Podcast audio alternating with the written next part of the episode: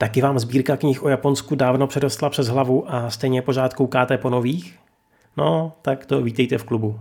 Doslova. Tahle podcastová série bude náš malý literární klub, kde vždy jednou za měsíc vyberu buď já, někdo z mých hostů, anebo klidně někdo z vás tři knihy.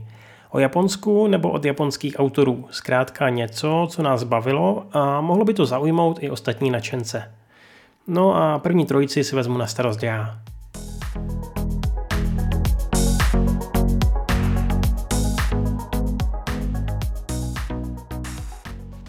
Co za knihu bys mi doporučil, abych si udělal o Japonsku dobrý přehled? Podobnou otázku už jsem několikrát dostal a proto začnu typem právě z tohohle soudku. Dřív bych asi doporučil nějakého klasického průvodce, kterých vyšly spousty, ale před pár týdny se mi díky nakladatelství Lenga dostala do ruky jejich novinka Japonsko plnými doušky s podtitulem Umění japonského životního stylu a upřímně, kdybyste si letos chtěli udělat radost jednou knihou o Japonsku, tak já osobně bych si vybral právě tuhle. Opravdu se totiž drží toho svého názvu a představí vám zemi ze všech různých směrů. Od ročních období přes architekturu, jídlo, významné filmové milníky, umění, tanec, až třeba k postoji k náboženství. A přitom to není žádná nudná těžká encyklopedie, každé téma je zpracované spíše stručně na pár stránek ale na obecný přehled to docela stačí, ať už objevujete Japonsko poprvé, a nebo si chcete stejně jako já zaspomínat a podívat se třeba i na nějaké místa nebo, nebo témata, které jste třeba zatím vynechali. No a abyste viděli, že je obsah opravdu pestrý, tady je krátká ukázka. Zvukové kulisy. Výlet do světa zvuků. S nejrůznějšími zvuky se setkáte všude na světě. Pro Japonce jsou ale zvuky každodenního života natolik důležité, že zde existuje oficiální seznam 100 nejoblíbenějších zvukových kulis v zemi, sestavený Ministerstvem životního prostředí v roce 1996. Na tomto seznamu, který vznikl na základě názorů obyvatelstva země, se objevují zvuky přírodní i umělé, jemné i bouřlivé, duchovní i komerční. Úžasná rozmanitost japonských zvukových kulis sahá od tekoucí vody či deště, syčící páry, praskajícího ledu a dalších zvuků místní přírody, až po chrámové zvony, lodní píšťaly a zvuky provázející provozování starobylých řemesel. Toto ocenění přírodních a historických zvukových kulis odráží japonský otevřený přístup ke zvuku a hudbě. Experimentální hudba a zvukové umělecké instalace dnes tvoří významnou součást japonské kultury. Mnohé z japonských zvuků si můžete poslechnout na nahrávce v pohodlí domova. Nejsilněji na vás však zapůsobí, když je uslyšíte na vlastní uši. Měl bych ještě doplnit, že zhruba 50% zážitku z knihy určitě dělají krásné ilustrace a hlavně fotky, kterých je tady na každé straně hromada a těch stran je nějakých 220. Pár ukázek, abyste se mohli taky podívat, vám přidám na Facebook. Kniha jinak vyšla v pevné vazbě, což mě osobně moc těší, stojí 490 korun a o český překlad zasloužil Zdeněk Galandr. Teď už ale pojďme na další knižní tip. Spisovatel Kenji Miyazawa si pro sebe patrně vše plánoval úplně jinak. Okolnosti mu ale moc nepřáli. Krátce trval jeho pobyt v Tokiu, kam se přestěhoval po maturitě a dlouhý nebyl ani jeho život. Zemřel už ve 37 letech. Přesto po sobě zanechal mnoho krásných povídek, hlavně pro děti. Tou nejznámější je Noc na galaktické železnici. Přesně tak se jmenuje i sbírka, kterou u nás před třemi lety vydalo Argo. Začíná magickou vlakovou výpravou, která je ale vlastně velmi smutná a ve které se odráží některé části autorova života. Působil mimochodem jako učitel. Odpolední výuka. Tak děti, Ví někdo, co je ve skutečnosti tahle nejasná bílá věc, která se někdy přirovnává k řece nebo šmouze po rozlitém mléku? Zeptal se pan učitel a ukázal na bělavý galaktický pás, který se táhl od zhora dolů přes velikou černou mapu souhvězdí visící na tabuli. Kampanela zvedl ruku. Po něm ruce zvedlo i čtyři, pět dalších spolužáků. Také Giovanni se chtěl přihlásit. Na poslední chvíli si to ovšem rozmyslel.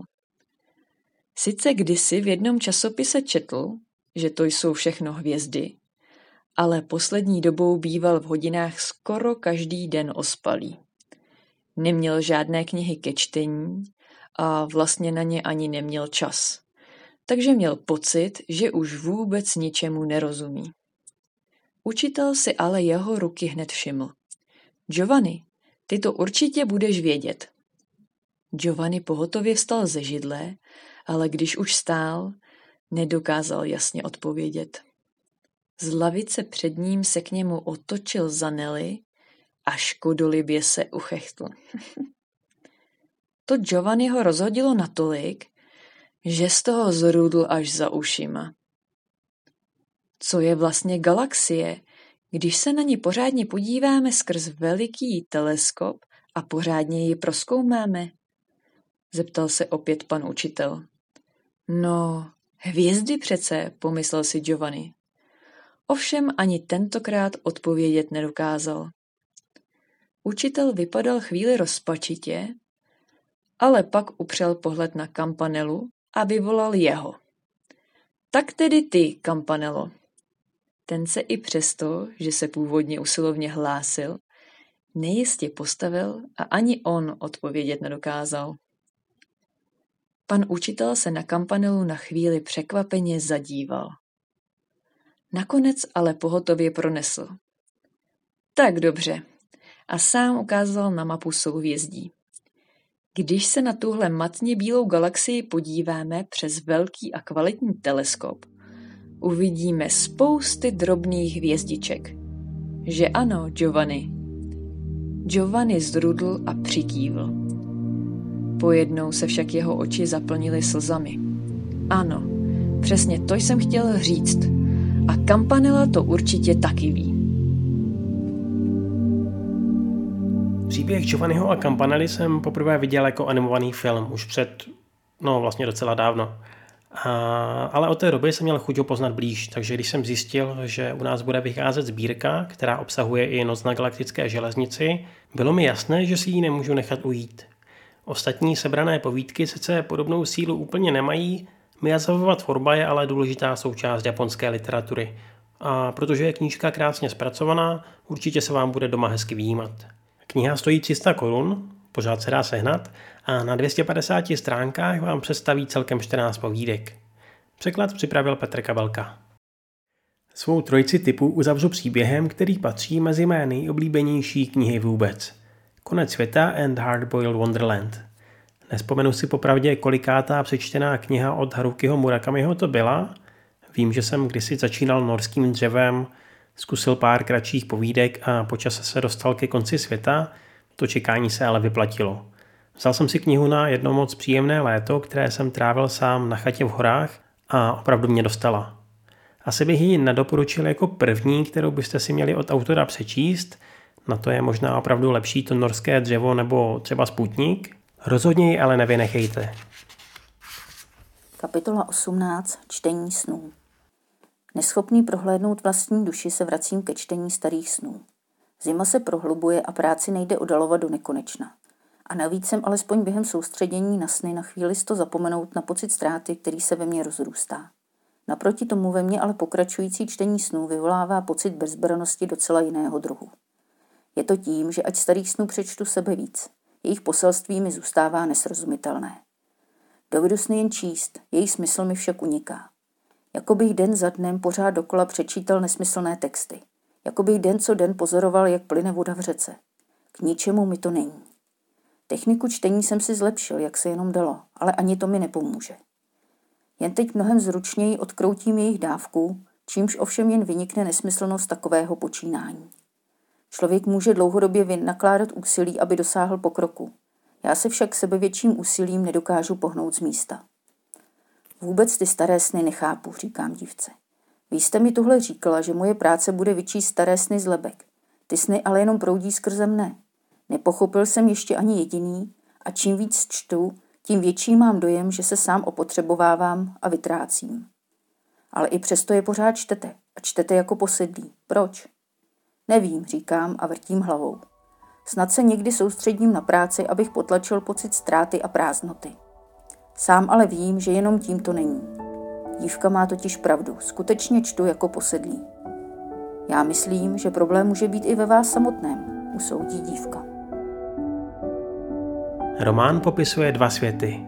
Jedno podivné Tokio, kde spolu na pozadí všedního dění vedou boj o informace kalkulátoři a kódmani, a pak druhý svět, který je ještě...